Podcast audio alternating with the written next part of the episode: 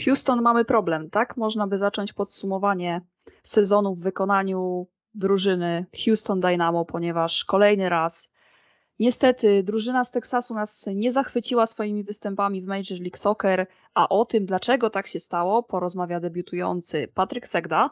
Dzień dobry. I Bartek Kiernicki. Dzień dobry wszystkim. Ja nazywam się Kasia Przepiórka i zaczynamy ten roast. Poważnie powiedziane, czy wszystkie elementy tego sezonu Houston powinny być zroastowane? Zapewne nie, ale większość zdecydowanie.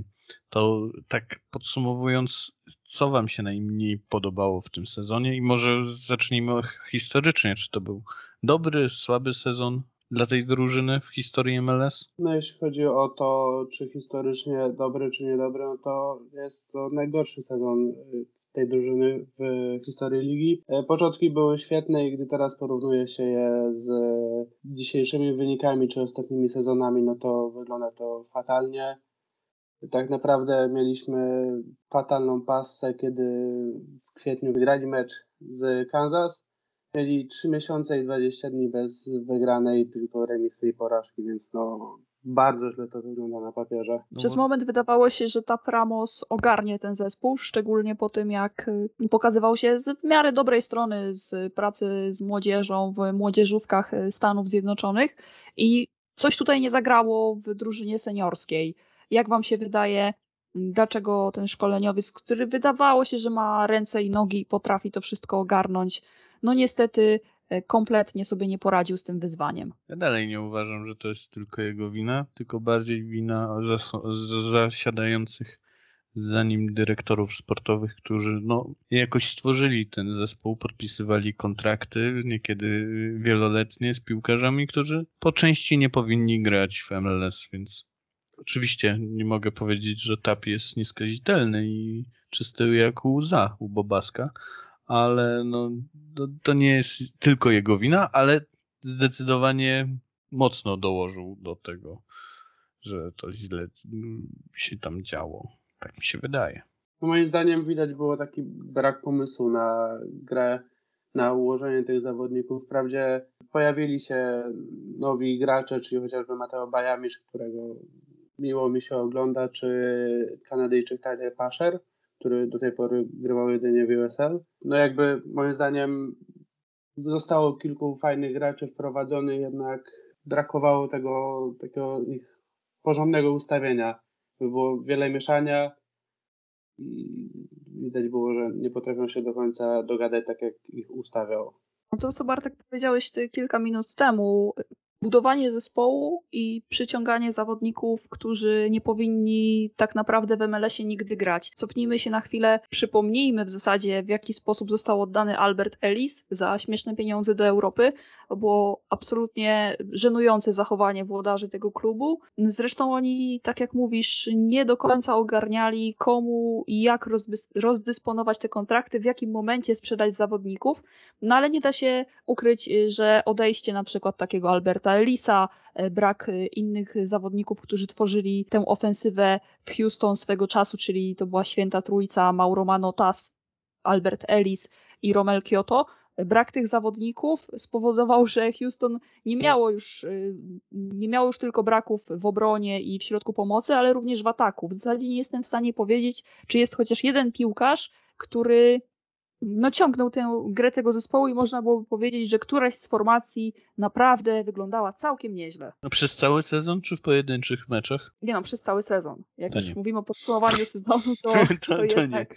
W niektórych meczach Darwin yy, odpalał i w niektórych meczach Tyler Pasher odpalał, ale to były pojedyncze mecze.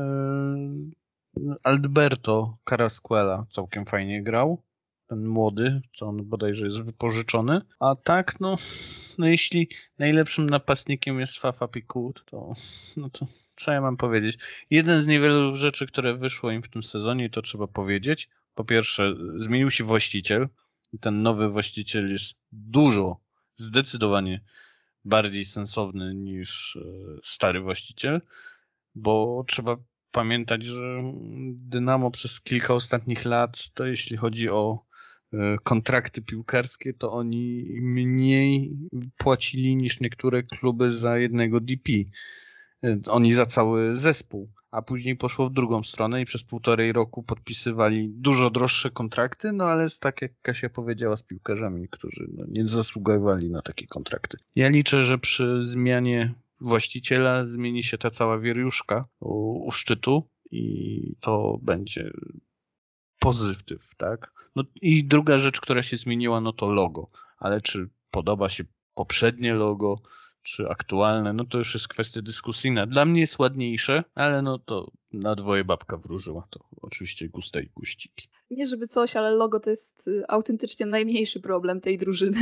To są zdecydowanie większe, większego kalibru ciężary, jeżeli chodzi o ten zespół i tak jak właśnie mówimy, problem jest praktycznie w każdej formacji i ale teraz tu... jest pytanie, co zrobić przed nowym sezonem, którą formację uleczyć w pierwszej kolejności, bo niestety, ale szczerze mówiąc, tu patrzę sobie na rozstawienia przed nowym sezonem. Wiadomo, że off-season trwa, jeszcze jest dużo czasu na, na ruchy transferowe, ale jakoś tak no nie widzę nadziei dla Houston Dynamo. Właściciel zapowiedział, że kupi dwóch nowych potężnych D P. Darwina ściągnęli. Potężnych D P, Boże, jak to brzmi w ogóle. No tak zapowiedział, że będą to blisko rekordów transferowych M L S, więc ja liczę na dziesięcio-dwudziestomilionowe transfery. To po pierwsze. Jeszcze wrócę do tego, Kasiu, odnośnie loga. Dla mnie logo jest ważne. Dlaczego?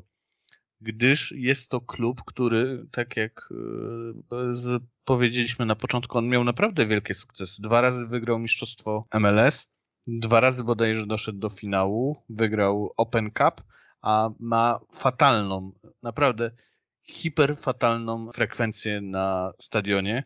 Boisko jest położone w takim miejscu, że ludzie tam nie dojeżdżają, więc marketingowo jest naprawdę potrzeba zmian, żeby ściągnąć no, nowych wiesz, kibiców. Wiesz, taką zmianę marketingową, no to masz na przykład jak James Harden dołączył do, do osób, które są współwłaścicielami tak, klubu. Tak. Więc to jest wiadomo jakiś tam pierwszy, pierwszy czynnik, który no, spowoduje, że może część kibiców się zainteresuje tym zespołem. Ale tak jak mówisz, no to jest zespół w Teksasie, gdzie jednak, jeżeli masz kogoś przyciągać, no to umówmy się, są to, są to ludzie z diaspory latynosów. I tutaj się tego nie, to się nie, nie uda tego zrobić bez piłkarzy, dobrych piłkarzy, którzy właśnie reprezentują te strony, a dwa, bez wyników piłkarskich, a tego nie masz w tym klubie i nie zanosi się, żeby było. Nie wiem, jakie Patryk ma na ten temat zdanie, ale może przerwie tę naszą momentami chyba bezsensowną dyskusję. Znaczy, no ja tak na chwilę słuchałem was i jeśli chodzi o moje, moją propozycję dla rozwiązania problemów Dynamo, no to jest to, co zrobili przedstawiciele Cleveland Browns w N F L, czyli przez kilka sezonów przebudowywali ten swój zespół, budowali, mieli fatalne wyniki, nie wygrywali w ogóle spotkań, ale gdy teraz dorwali po tych kilku latach tą lepszą falę, no to od razu wzrosła i frekwencja i zainteresowanie futbolem w Cleveland. To, to jest mój pomysł, co tutaj mogłoby się stać. No wiadomo, dobre transfery, ale na to trzeba mieć pomysł i jakby nie patrzeć, no, nowi właściciele często przychodzą, mówią, że co to nie będzie i tak dalej, ale no tutaj mam nadzieję, że unikniemy jakiejś marnej sytuacji, bo mimo wszystko wspieram ten teksański soccer, więc liczę na to, że człowiek, który zarządza setkami milionów dolarów, będzie potrafił zarządzać też piłkarską drużyną. No to jest chyba kwestia też tego, kto tak naprawdę będzie odpowiadał za te transfery, bo nie oszukujmy się, w pewnym momencie scouting w Houston był naprawdę dosyć ciekawy i na przykład ściągnięcie chociażby takiego zawodnika jak Alberth Elis, wcześniej Manotas, to miało ręce i nogi i w pewnym momencie gdzieś się, nie chcę powiedzieć, że to się skończyło, ale w ogóle poszli w jakąś dziwną drogę, czyli ściągamy właśnie latynosów i piłkarzy ze strefy CONCACAF do ataku i ściągamy ludzi z Europy, którzy nie do końca się sprawdzili, a w zasadzie to się nie sprawdzili w tej Europie w słabszych ligach, do obrony, ewentualnie do środka pola. I ta mieszanka kompletnie nie funkcjonuje, bo umówmy się, w tej drużynie i w tym regionie jednak Yy, hiszpańskojęzyczni piłkarze no, są bardzo na plus. Akademia Houston, no oczywiście zawsze możemy powiedzieć, że się minimalnie wyróżnia jakiś jeden czy drugi piłkarz, no ale nie oszukujmy się, w skali całego M L S-u to nie jest najlepsza akademia i nie będzie jeszcze przez długi czas. Jakby stawianie na młodych zawodników Tutaj idealnym przykładem wydaje się być właśnie teraz Kila. Właśnie ściągnięcie tego zawodnika, ja gdzieś czytałem, że ten zawodnik ma opcję wykupu w swojej umowie wypożyczenia, więc może też warto postawić na jakichś ściągniętych młodych zawodników. No bo z, z kadry młodzieżowej wyjdzie jeden, dwóch zawodników, a tutaj jakby już zdążyliśmy powiedzieć, że trzeba przebudować cały skład, więc może wypożyczenia. Na razie trzeba też wziąć pod uwagę, że mają dwa puste sloty na D P, więc tutaj trzeba, tak jak Bartek mówił o, ty, o zapowiedziach właściciela, celować, w którą stronę pójść.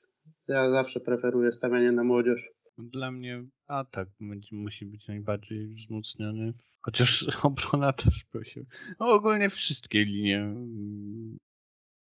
forma- wszystkie formacje przydałoby się wzmocnić, ale chyba najbardziej bym chciał, żeby Dynamo wróciło do tego ataku, bo tak jak Kasia mówiła, to święte trio potrafiło przyciągnąć kibiców, nie to, to nie tylko kibiców Dynamo, ale też postronnych takich obserwatorów, bo no, oni niekiedy potrafili zrobić magiczne rzeczy, więc e, po prostu przydałoby się w ten sposób może znów powrócić do tych chwalebnych chwil i może po, faktycznie, żeby coś powalczyli ofensywnie.